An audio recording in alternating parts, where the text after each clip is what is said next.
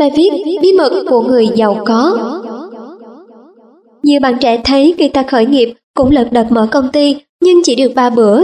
Vấn đề không phải là kinh nghiệm xử lý công việc, kiến thức chuyên môn, kiến thức quản trị hay tuổi tác. Vấn đề là kỹ năng làm chủ không có nên phải dẹp tiệm. Muốn làm chủ thứ nhất là phải có kỹ năng giao việc. Muốn có kỹ năng này bản thân mình phải là người luôn chân luôn tay, luôn mắt luôn miệng, luôn tính tính toán toán từ bé. Còn có ai làm sẵn cho mình, vô ăn thì thua. Tony tuyển một bạn học, từng học cấp 3 dân lập, N, thi đại học 29 điểm. Nó nói tụi con học vì thành tích của trường nên ban đêm thầy cô kèm tri bài đến 11 giờ. Bài toán vừa đưa ra, ông thầy đưa ngay công thức ráp vô giải. Đề văn này chưa suy nghĩ dạng ý là đã có cô giáo cung cấp ngay một bài văn mẫu y chang. Nên tụi con mất khả năng tìm hiểu và tổng hợp thông tin. Việc ngồi lục lọi trong thư viện, search trên Google, học hầm mà lăng để có thông tin mình cần là kỹ năng buộc phải có của người giỏi giang thật sự. Nên hàng ngày nó đi lên công ty, chờ ai giao việc thì làm, không thì ngồi đấy, cứ mỗi 5 phút ngáp một cái. Thấy kỹ năng ngáp tốt quá, phòng nhân sự bèn bố trí nó, ngồi ở chỗ cửa ra vào. Từ đó tuyệt đối không còn con ruồi nào bay được vào bên trong công ty nữa. Tên đi quen bốn đại lý bán phân ở một huyện miền Tây. Bốn đại lý này từng là người giúp việc cho ông Thoàn, một người giàu có trong làng. Ông Toàn có hàng nghìn công đất, hàng trăm chiếc ghe hàng sáo, mấy nhà máy xây gạo, quán xá trên chợ, rồi vịt nuôi thả đồng, trại nuôi gà nuôi heo, có nhà ở Sài Gòn Cần Thơ. Và người ăn kẻ ở trong nhà lên tới hàng trăm người. Cứ nhậu là bốn anh này kể chuyện hồi xưa với lòng biết ơn ông Thoàn vô hạn. Sáng nào cũng vậy, cứ đầu 4 đến 5 giờ là ông Thoàn ngủ dậy, ngồi trên cái ván, cái phản bằng gỗ mun, xa gia nhân làm việc. Đố đứa nào mà rảnh tay rảnh chân với ổng. Hồi đó thì tụi này cầm ghét ông Thoàn vì bắt làm nhiều quá. Nhưng giờ nghĩ lại, thấy số mình may mắn. Mấy anh hỏi Tony chứ, ham làm việc và biết giao việc có phải là bí mật của người giàu không?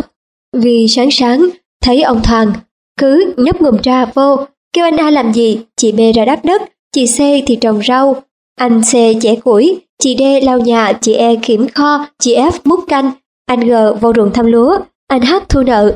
Còn ông thì còng còng trừ trừ trong sổ đến khuya, suốt ngày nghĩ ra cái mới để làm ăn mở rộng sản xuất. Tony nói, đúng rồi, biết làm việc thì bình thường, nhưng biết giao việc là năng lực đặc biệt chỉ dành cho người rất giỏi. Không phải cái đầu nào cũng nghĩ được việc để giao cho người khác làm đâu. Càng nghĩ việc cho đông người thì càng tài năng, đó là bí mật đầu tiên của người giàu có.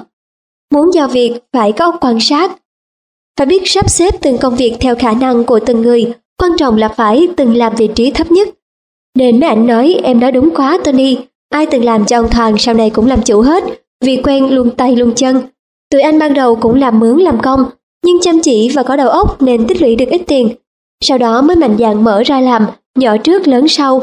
Mỗi lần nghe mấy đứa đòi khởi nghiệp mà hỏi vốn đâu, thấy mắc cười dễ sợ, các bạn nghe đứa nào nói vậy thì đừng có đưa tiền cho nó, nó đốt hết ngay. Có ông tỷ phú nào trên thế giới mà đẻ ra là có một đống tiền đưa sẵn, toàn tích cóp 9 xu đổi lấy một hào, rồi tiền đẻ ra tiền, có hai hào, năm hào, rồi một tỷ đô la. Mấy anh nói ở cái huyện này, ngoài tụi anh bán phân bán thuốc, mấy ông chủ cây xăng, chủ xưởng gỗ, chủ xưởng sản xuất vỏ lãi tàu ghe, chủ đại lý xi măng sắt thép đều là người làm công của ông Thoàn ngày xưa cả. Còn mấy đứa em tôi lúc đó ở với ba mẹ, bây giờ vẫn cứ nông dân nghèo. Vì nói cái gì tụi nó cũng ngại làm. Sáng ngủ dậy là không biết mình phải làm gì ngày hôm nay, nghĩ không ra việc cho mình thì làm chủ gì được. Lúc ông Thoàn già yếu, ông vẫn chỉ đạo công việc nên nhà cũng còn khá giả. Nhưng khi ông mất đi thì mọi thứ cũng chấm hết.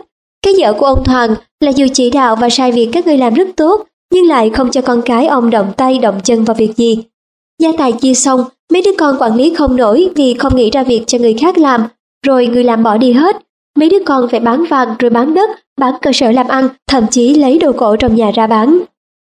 Nhà từ đường là cái cuối cùng tụi nó bán để chia nhau. Hết của, các con của ông Thoàn không kiếm sống được vì vừa dở vừa lười. Mấy anh gia nhân cũ giờ đã có cơ người làm ăn ngon lành. thấy vậy mới nhận mấy đứa con đứa cháu ông Thoàn vô làm mất vác, coi kho, giao hàng, lau nhà lau cửa, bế em. Mấy anh nói vì tình nghĩa mới nhận vô chứ năng suất làm việc tụi nó chỉ bằng một phần hai người khác.